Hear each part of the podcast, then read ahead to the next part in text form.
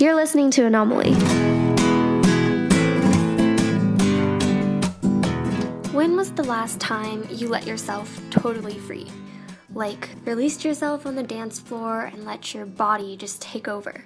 Probably a while, right? Well, I think that's a perfectly natural thing. And at the beginning of this semester, I decided to take on something relatively new for me I've never been a dancer and never really took a dance class before at all, but I was inspired by these really graceful ballerinas that I had seen in a show before. The way they moved their bodies with such poise and elegance, I decided that it was something I should try to at least understand. And so I began the dance fundamentals class here at Simon's Rock in an attempt to understand movement and choreography better. This week, we interviewed a professor who has incorporated that very thing, dance, into her career and life. Tune in as she tells us about her early dance beginnings, her discovery of Simon's Rock, and other personal moments you can only get through this exclusive interview.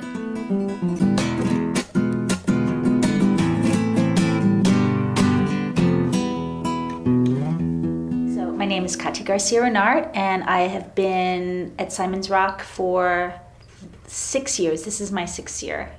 I was born in Rhinebeck, New York, and I grew up in the Hudson Valley, primarily in um, the suburbs of Poughkeepsie. It's about an hour and a half north of New York City. And I went to Bard College. so you've lived in that area your whole life? I lived as soon as I left. As soon as I graduated college, I moved to, to Europe. I was in Spain for ten years after that. When did you start dancing?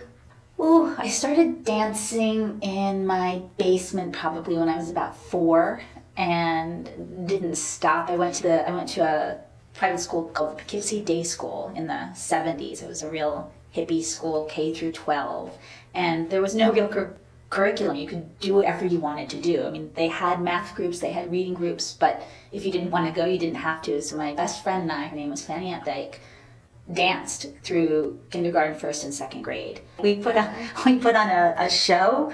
I think we must have been in first grade, and I, I still have the program. And this is before I, I guess there must have been copy machines back then, but we wrote our uh, program on um, carbon paper. And so we wanted to have like 50 programs. So we painstakingly wrote them out. You know, we could maybe get like three copies at a time in our first grade handwriting. And we did a program in the center of the school. There was a big lobby um, and we and two first graders did that. That is my earliest memory of performing and realizing that you could get that attention from dance. Um, and then my parents took me out of that school, and I guess I started taking classes after that. And as soon as I got onto pointe shoes when I was about 11, I quit because it was too painful. And I started back up again, I would say, when I went to, to Bard. I mean, I danced the whole time, through high school. I took jazz classes. I was in musical theater and theater groups, but seriously dancing again when I went back to Bard. Hmm, so, how did you come across Simon's Rock? Come across Simon's Rock. Well, originally I was I was um, sort of slated to teach at uh, Bard College um, about, again, it would have been seven years ago now. And um, something happened there, and for lots of different reasons, they were unable to bring me in at that time. So they basically hoisted me onto Simon's Rock and said, "Here, you need to do something with this person for a year," and um, and that's how it that's how it started. So I came here. Wendy Shifrin was the head of the, the dance department, and um, I just taught a flamenco class, and after that first year, Simon's Rock hired me back, and it just worked out. I love it here.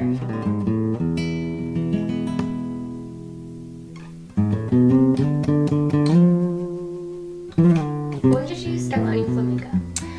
Actually, when I went to Bard, um, I I think I had seen flamenco dancing when I was a, when I was a kid, maybe a young teenager, but I don't think I knew what I was seeing, but I have a vague memory of it. And when I started at Bard, there was a, a professor there, Aileen Passloff, who was iconic figure at Bard. She, she just retired um, last year, maybe not retired, but actually stopped teaching there completely.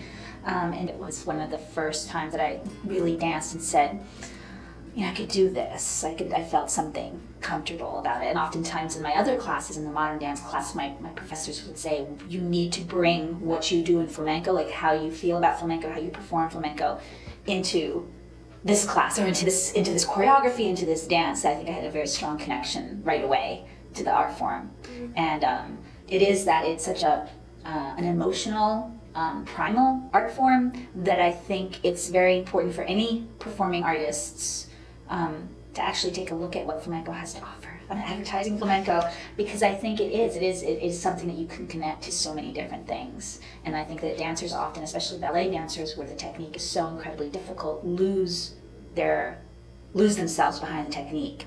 And flamenco, even though it's technically difficult, it just demands that part of you, that emotional part of you, the emotional investment. Mm-hmm.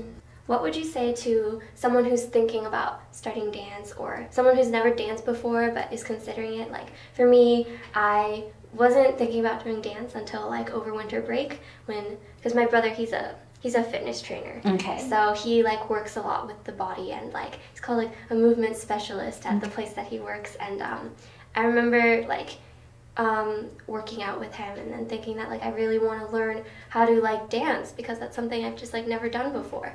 Um, and so I was I'm just wondering like what would you say to someone who is thinking about dancing or starting for the first time? Just get in there and do it. just get in there and do it. Um, I think it would depend so much on what their what their idea about dance was and what their what their idea about how they place themselves in dance. I often find that people, um, when they come to dance at an older age, and, and in the dance world, especially for like a ballet or modern dance, an older age is somebody like a late teenager that's older to start dancing.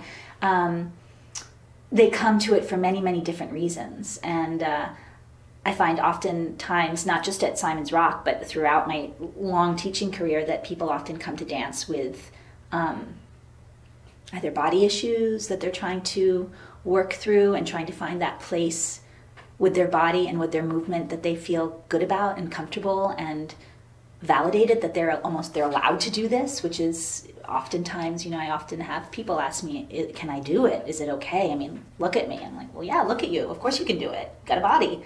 Can move.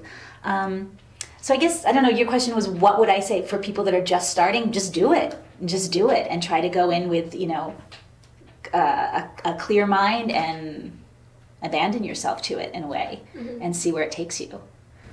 What do you think is distinctive, if anything, about a Simon's Rock student? I find that Simon's Rock students have made a really incredible decision in their in their young young life, mm-hmm. and I find it very. I think they're very brave. Yeah. Very brave. I do. I mean, I don't. I, I think I came and looked at Simon's Rock when I was a junior in, in high school, and I didn't have the bravery to step outside of of that box. This year being sort of my first full year, and I have advisees, and mm-hmm. how how much students want to talk to me and share with me what they're doing. I feel in the, that let's say that generation gap, or the professor student, or the high school teacher student is just not anywhere to be seen. It feels like a, a very level playing field. And I, I love that. And that's something that really surprises me about the openness of the students here yeah. to, to want to hear what I have to say and to share what they have to say with me. Okay, and last question. Um, what does dance mean to you? What does dance mean? Ooh, dance means so many things to me. It's meant so many things to me at different times. It's um, been uh, my love and it's been my enemy for sure many times. Um, when I was performing, uh, I can't tell you how many times I've been in the studio all by myself cursing my decision to be a dancer. Um, not, not, not recently. Um, but what is dance? I think dance, what dance has meant to me is it's given me the opportunity, obviously, to express myself. But more than that, it's given me the opportunity to connect with pretty much all the people in my life. Um, all of my students, all of my past colleagues in the performing world of dance. Um, I've, it's, it's introduced me to just amazing people, amazing people um, all over the all over the world. So that's what it's given me, I think, when it's been my friend. it's only been an enemy to me in my personal life sometimes. Like, what am I doing? I don't want to do this anymore. yeah, I totally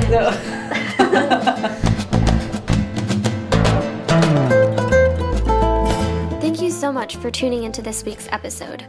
I know it's been a while since Anomaly's last release, but we promise we have more stuff coming up for you guys, so be sure to keep your eyes, and ears for that matter, peeled for future episodes. Also, something to keep in mind is that Anomaly needs members. David Mateos is graduating at the end of this semester, and yours truly will be studying abroad next year, so neither of us will be around to gather voices for our podcast. If you have an interest in radio or simply want to try something new, I really suggest Anomaly. It's a great way to get to know members of our community and experiment with creating sound. Also, if you have the chance, in respect to this week's episode, come to the dance concert at the end of the semester on May 6th and 7th. There will be more details coming, but it's sure to be filled with lots of passion, so come by to see some amazing talent. Thanks once again for tuning into this week's episode.